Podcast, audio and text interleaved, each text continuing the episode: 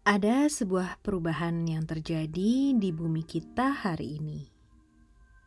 Meski energi ini lembut, tapi kekuatannya dahsyat. Manfaatkan momen ini untuk menyembuhkan segala luka batinmu dengan terhubung dengan kekuatan kasih di dalam diri.